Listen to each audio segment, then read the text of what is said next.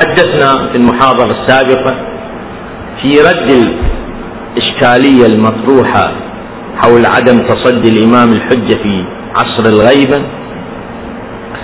أن هناك رؤية خاصة عند الشيعة الإمامية بالنسبة إلى الإمامة باعتبار أن هناك ثلاث تجليات لمعنى الإمامة. التجلي الأول هو إمامة الحكم وتحدثنا بشيء عن هذا التجلي ولو يحتاج إلى تفصيل وتفاصيل كثيرة جدا.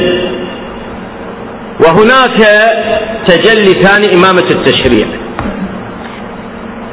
كما أن هناك إمامة التكوين. لمعرفة حقيقة معاني التشريع ومعاني التكوين علينا أن نعرف مقدمة في الإمامة عند الشيعة الإمامية. هذه المقدمة عند الشيعة الإمامية بما ينظرون بها للإمام. الإمام بنفسه مخلوق مميز عن الخلق عن العالم عن الدنيا. ولذلك بالتعبير الفلسفي ولو العبارة يحتاج لها شرح لكن أنقل عبارة للإمام الخميني في, كتاب في كتابه مصابيح الهداية. يقول أن الأئمة عليهم السلام من عالم الأمر وليسوا من عالم الخلق. لله الأمر من بعد وكذا الأمر والخلق. أكو عالمين عالم الأمر وعالم الخلق. الأئمة من عالم الأمر وباقي العالمين والناس من عالم الخلق. هسه شنو شرع العبارة؟ ما نستطيع أن ندخل بتفاصيلها ولكن أبين أن هناك امتيازات للأئمة في العقيدة الدينية يختلف عن باقي الناس. بكل شيء حتى بأجسامهم. حتى بأجسامهم. يعني أنت من تعرف الإمام لابد أن تعرفه بحقيقته. دعاء المعرفة الذي أمرنا بقراءته في عصر الغيبة واللي قرأ مقطع منه سماحة السيد القبانشي الله يطول عمره. هذا المروي عن الإمام الصادق ومروي عن العمري رضوان الله عليه ومروي بأسانيد كثيرة. أربع أسانيد صحيحة. وهو من أعظم أدعية الغيبة إنما يبين أن الإمام لم يكن كسائر الناس. عرفني نفسك يعني أنت كنت تعرف عرفني نفسك فإن لم كذا اللهم عرفني نفسك فإنك إن لم تعرفني نفسك لم أعرف نبيك. اللهم عرفني رسولك فإنك إن لم تعرفني رسولك لم أعرف حجتك. اللهم عرفني حجتك فإنك إن لم تعرفني حجتك ضللت عن ديني. شوف المعرفة المعرفة مو أن تعرف الإمام هو الإمام بعد رسول الله مباشرة بلا فصل وإنما تعرف حقيقة الإمام. إذا نريد نعرف حقيقة الإمام الآن ما نريد ندخل في متاهات. قلنا لأن هذا الموضوع حساس جدا وفيه طرق متشعبة جدا وإنما أقول أن أهل البيت أكدوا على ضرورة معرفة منازل ومقامات الأئمة. هذا في زيارة عاشوراء. نص صريح. وزيارة عاشوراء صحيحة سندا ومتنا. وأكثر تفصيل في زيارة الجامعة التي يعبر عنها العلام المجلس أصح الزيارات سندا ودلالة ومتنا هي زيارة الجامعة. مروية عن الإمام الهادي صلوات الله وسلامه عليه. يرويها موسى بن عبد الله النخعي أو عمران بن عبد الله النخعي. في التهذيب والفقيه موسى بن عبد الله. في عيون أخبار الرضا عمران. وكما حققته في الكتاب المطبوع سند زيارة الجامعة أن المقصود به عمران. يعني يقولون أن عبد الله مجهول وهذا موضوع سندي ما أريد أحب أن أدخل فيه وإنما هو عمران كما هو في عيون أخبار الرضا. وصار تصحيف في الفقيه والتهذيب. وجه الشاهد الزيارة الشريفة. الزيارة الشريفة تعطيك أن الأئمة عليهم السلام لهم مقامات خاصة. أعرف الإمام بكل خصوصياته. له خصوصيات. الإمام المعصوم له خصوصيات صلوات الله وسلامه عليه. بكل شيء ببدنه أبين لك في بدنه من خصوصيات كما في الكافي الروايات في الكافي في صفات الإمام باب صفات الإمام في الكافي الجزء الأول باب صفات الإمام. من صفات والرواية المروية على ما ذكر عن الإمام الرضا صلوات الله وسلامه عليه. في باب صفات الإمام من صفاته وأن لا يكون له ظل إذا مشى تحت الشمس.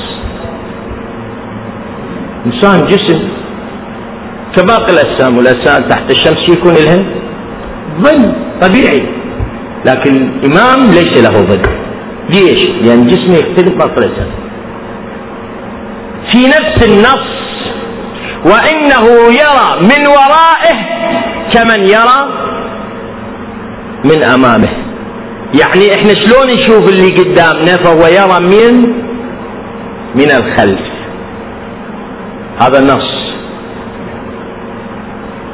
وهناك من صفات الإمام في هذا النص وفي غيره أنه إذا مشى على التراب والرمل لا يكون له أثر. شلون نعرف هذا إمام لازم هذا المتوفر به متوفر شرط. شوف لاحظ هذه شروط جسمية. جسمية بالإمام جسمه مو مثل جسمنا. من شروط الإمام يمشي على التراب والرمل ماكو أثر. وإذا مشى على الصخر كان له أثر.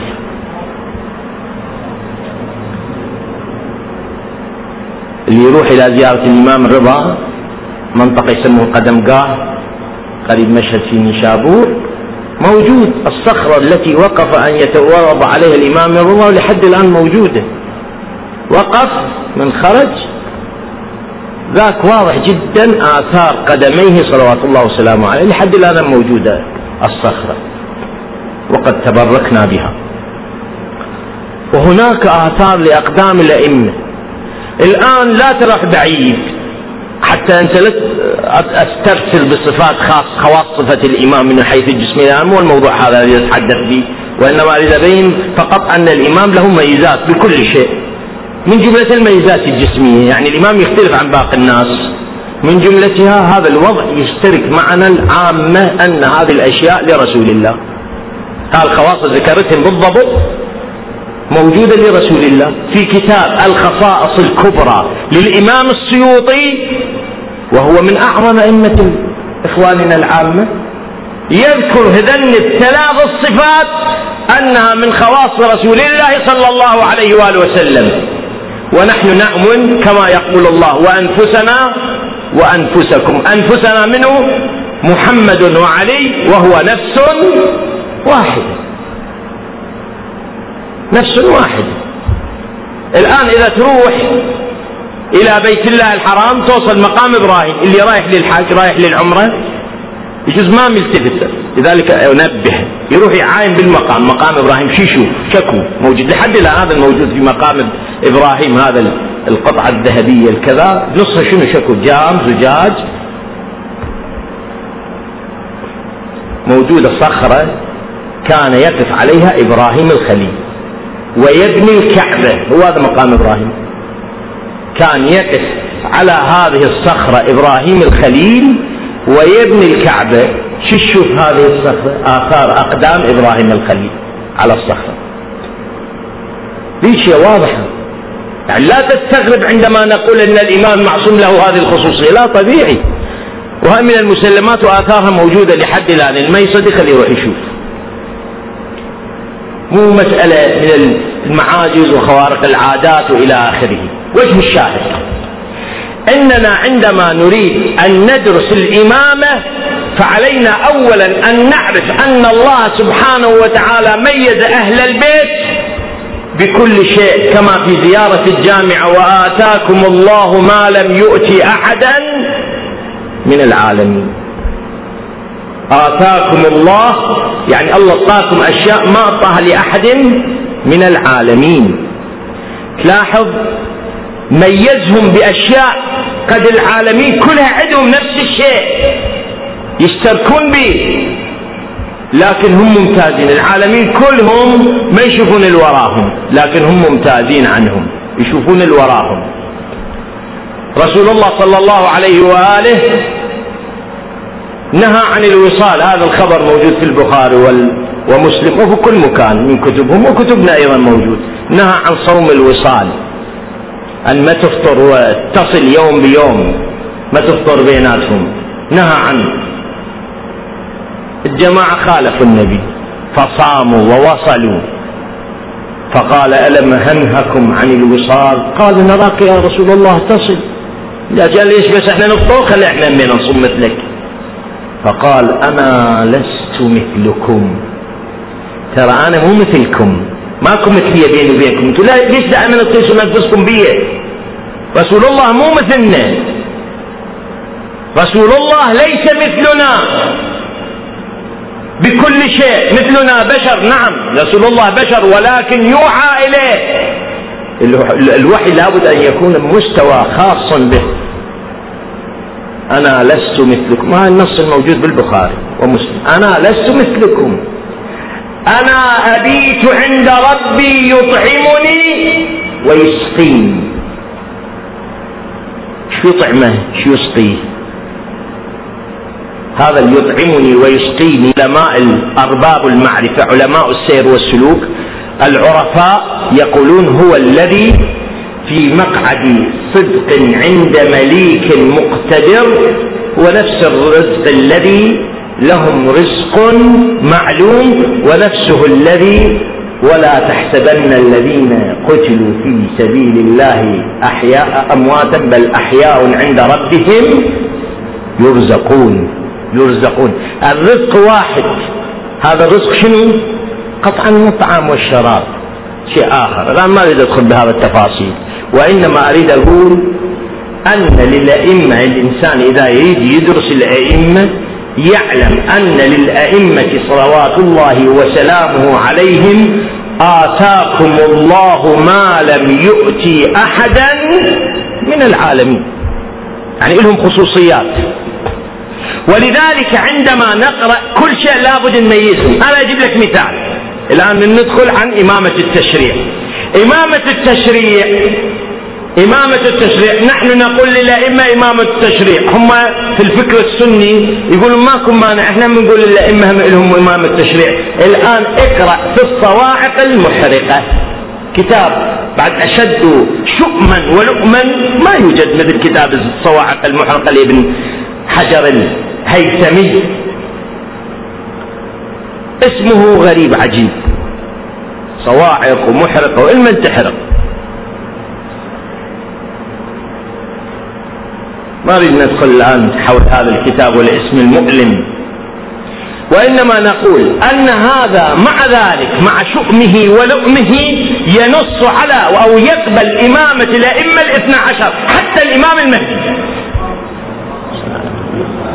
ينص موجود يعبر عنهم الأئمة الاثنى عشر.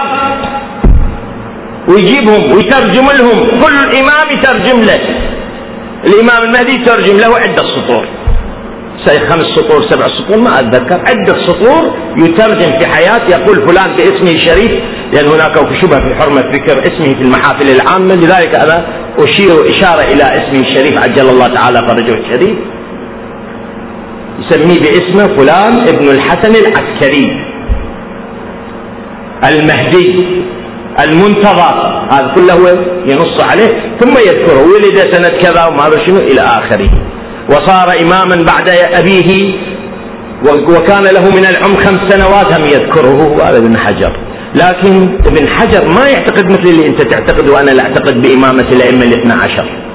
ابن طولون وهو من كبار علماء السنة عنده كتاب مطبوع في مصر موجود موجود عندي موجود. اسمه الأئمة الاثنى عشر. اسم الكتاب أصلا اسم الكتاب الأئمة الاثنى عشر يترجم لهم إمام إمام من الأول إلى الآخر. من علي بن أبي طالب إلى الإمام الحجة المهدي عجل الله تعالى فرجه الشريف.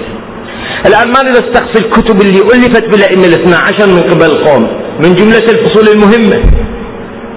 لابن صباغ المالكي وهو من كبار علماء القوم. وكتب كثيرة الآن. قد ما استحضر مثل ينابيع المودة للقندوزي وما شاكل ذلك كثير. الحنفي فرائد الصمتين في فضائل الصبطين وأبيهما وكذا وإلى آخره. يذكر الأئمة الاثنى عشر مولانا.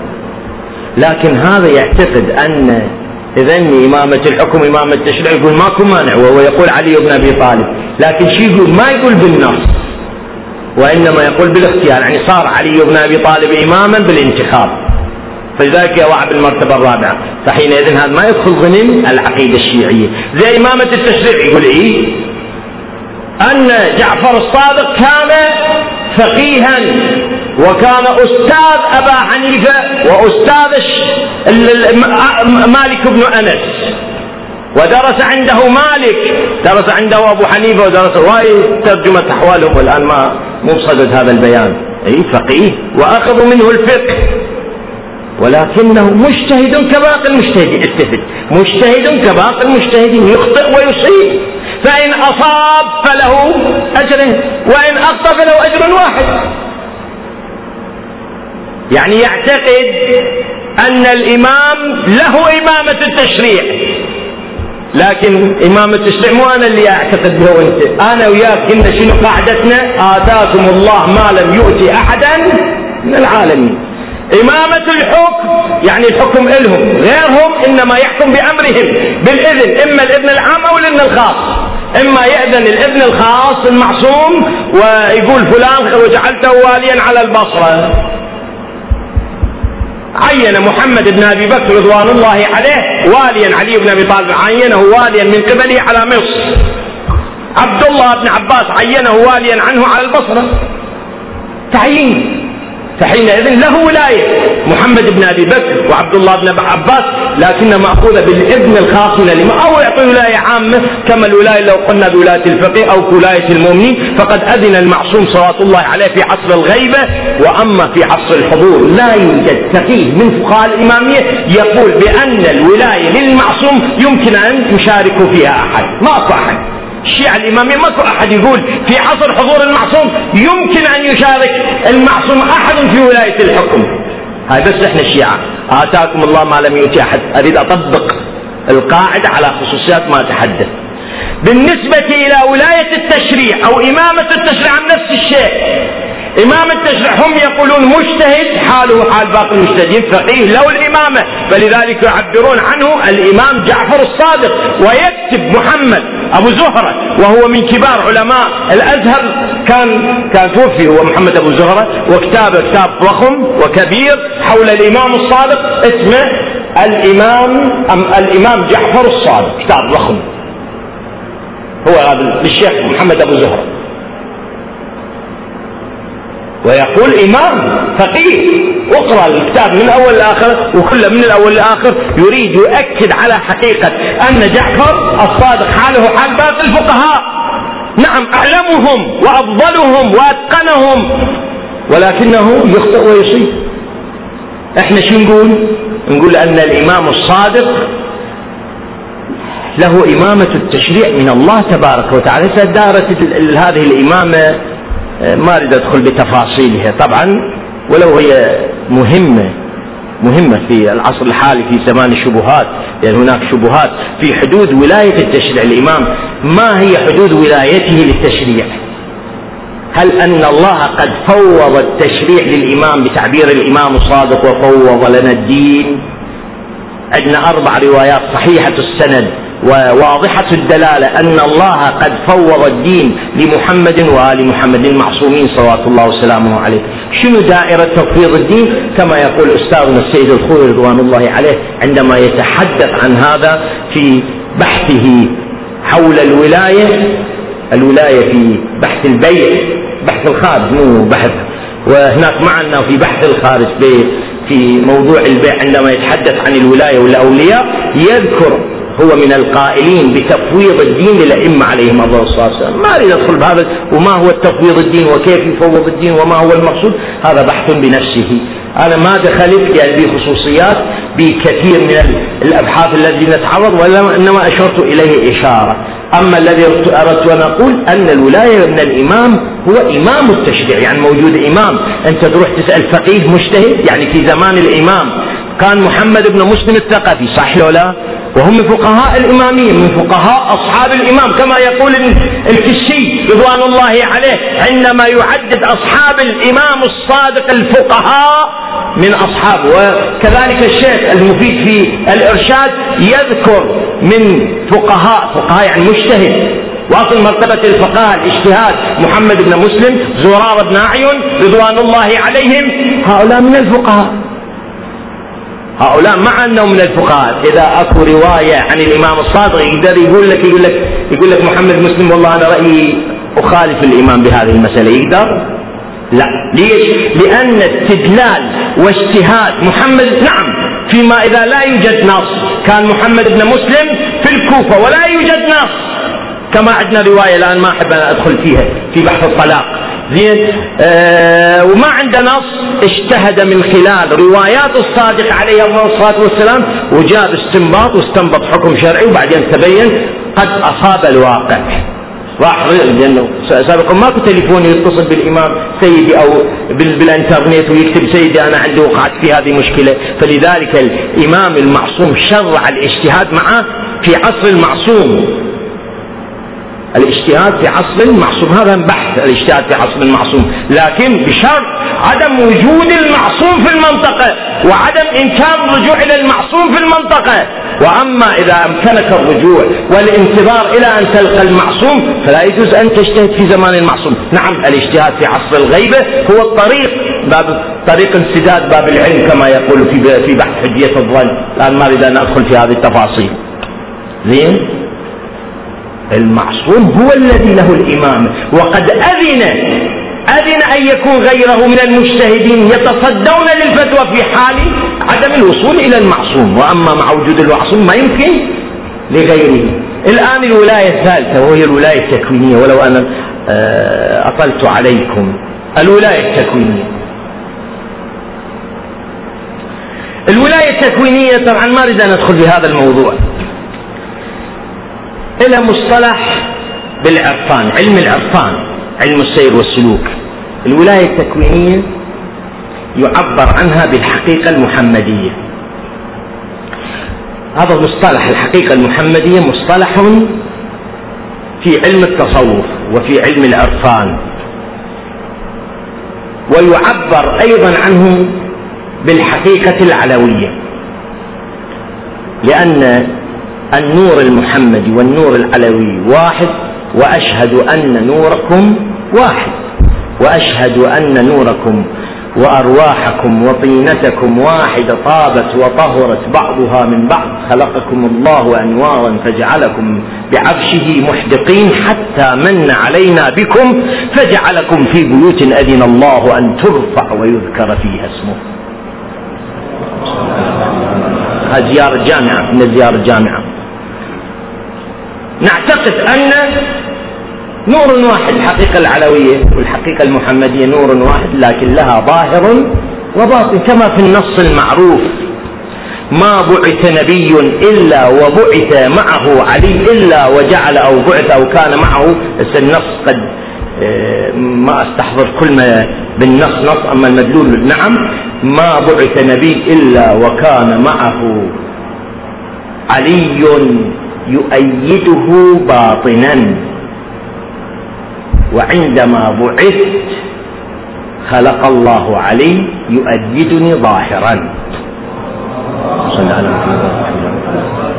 هذا إلى معنى فلسفي عرفاني وهو الترابط بين الحقيقة المحمدية والحقيقة العلوية. الآلوسي صاحب روح المعاني من التفاسير إخواننا المهمة جدا وهو متحمل على الشيعة جدا الله يغفر له ألف الفتوى التي أجاز بها قتل الشيعة في عصره في بداية ظهور بني الوهابية في الجزيرة العربية أول الظهور يعني حدود 1210 و11 هجرية مو الظهور الثاني. من الذين أفتى بحلية بل وجوب قتل الشيعة هو كتاب رسالة معروف قصة طويلة عريضة لكن مع هذا عنده في نفس الكتاب بحث طويل يتحدث فيه عن الحقيقة المحمدية والحقيقة العلوية. شلون هذا يربط؟ يقول أن الولاية التكوينية موجودة ما أشرح شنو الولاية ما عندنا وقت. شنو معنى الولاية التكوينية بعدين إن شاء الله بالمستقبل؟ لكن هم يقولون بأن يعني هناك المتصوفة السنة يقولون بأن الولاية التكوينية ثابتة لعلي وآل علي حتى المهدي عجل الله تعالى فرجه. اقرأ النجم الثاقب. الشيخ النوري صاحب المستدرك رضوان الله عليه جمع أكثر من أربعين اسم من علماء السنة القائلين بأن للمهدي ولاية تكوينية مقالين بوجوده بس. يعني يقولون بوجود المهدي وأن للمهدي ولاية تكوينية حسب ما جمع هو. وكذلك في كتابه كشف الأستار فهم يقولون أيضا بأن للولاية لكن هاي الولاية التكوينية التي يقولونها نفس اللي إحنا نقولها اللي يعبرون عنها بالقطب والقطبية وقطب الأقطاب والإمام المهدي وقطب الأقطاب. كما في الفتوحات المكية. لابن عربي. هذا كتاب فتوحات المكية يعتبر قرآن المتصوفة يعني مو قرآن هو في مستوى هو الكتاب الأول عند المتصوفة والعرفانيين الشيع والسنة. ينص أن الإمام المهدي فلان ابن الحسن قطب الأقطاب لكن هذه القطبية الولاية هي نفس اللي إحنا نؤمن لا لأن هاي يقولون هاي الولاية يمكن للمهدي ويمكن عرضا وطولا لآخرين من الأقطاب ويعتبر نفسه على ما قيل عنه وهو ينص. إن صح ما نسب إليه في كتاب الفتوحات المكية ما أريد أدخل بها التفاصيل. ينص أنه هو أيضا من الأقطاب ومع أنه يؤمن أن المهدي موجود والتقى به أكثر من مرة. مرتين أو ثلاث التقى به بإختلاف النصوص اللي ذكرها في الفتوحات المكية وباقي كتبه. يعني يمكن أن يكون له ولاية والمهدي له ولاية. ولاية تكوينية والمهدي له ولاية تكوينية. يعني الاثنين لهم ولاية تكوينية. إحنا شو نقول؟ وآتاكم الله ما لم يؤتي أحدا من العالمين. لا الولاية التكوينية اللي عند الأئمة لا توجد عند أحد. الولاية التكوينية لا توجد عند أحد من العالمين. هناك خصوصية خصهم الله سبحانه وتعالى بها. ما يمكن لهذه الولاية أن تتعدى إلى غيرهم من البشر بل من المخلوقات. إذا هذا آتاكم الله قد بعض التفاصيل يشترك معنا غيرنا لكن نحن الشيعة الإمامية نؤمن بقانون آتاكم الله أن لهم إمامة الحكم وإمامة التشريع والولاية التكوينية بنحو واسع اختص به من دون العالمين عندما نقرأ خصوصيات الإمام لاحظ. خصوصيات الإمام المعصوم صلوات الله وسلامه عليه. وهذه الخصوصيات كلها متوفرة بالمهدي. يعني انت من تعتقد وجود المهدي كلكم تعتقد به. لأن المهدي خاتم الأوصياء. خاتم الأوصياء. هو خاتم الكون. وأن الله قد أظهر في المهدي ما لم يظهر في باقي الأئمة المعصومين. مو يعني أفضل لا ما يظهر ما موجود. مثلا الحكومة العالمية الواحدة التي تظهر على يدها ما ظهرت على يد رسول الله ولا ظهرت على يد علي بن أبي طالب. لكن إن شاء الله أن تظهر على يد المهدي صلوات الله وسلامه عليه. إلى خصوصيات. الآن ما نتحدث في خصائص المهدي صلوات الله عليه وإنما أريد أبين أن كل ما نتحدث هو موجود بالإمام المهدي عجل الله تعالى فرجه الشريف. أنا كنت أتصور أن الوقت يكفينا لكن في هذا المقدار ما ذكرناه عن هذا الموضوع هناك تبقى مواضيع أخرى وإنما تحدثت عن الولاية في الحكم. تبقى مسألتان. وهو الولاية للتشريع والولاية التكوينية. أسأل الله سبحانه وتعالى التوفيق لي ولكم والحمد لله رب العالمين.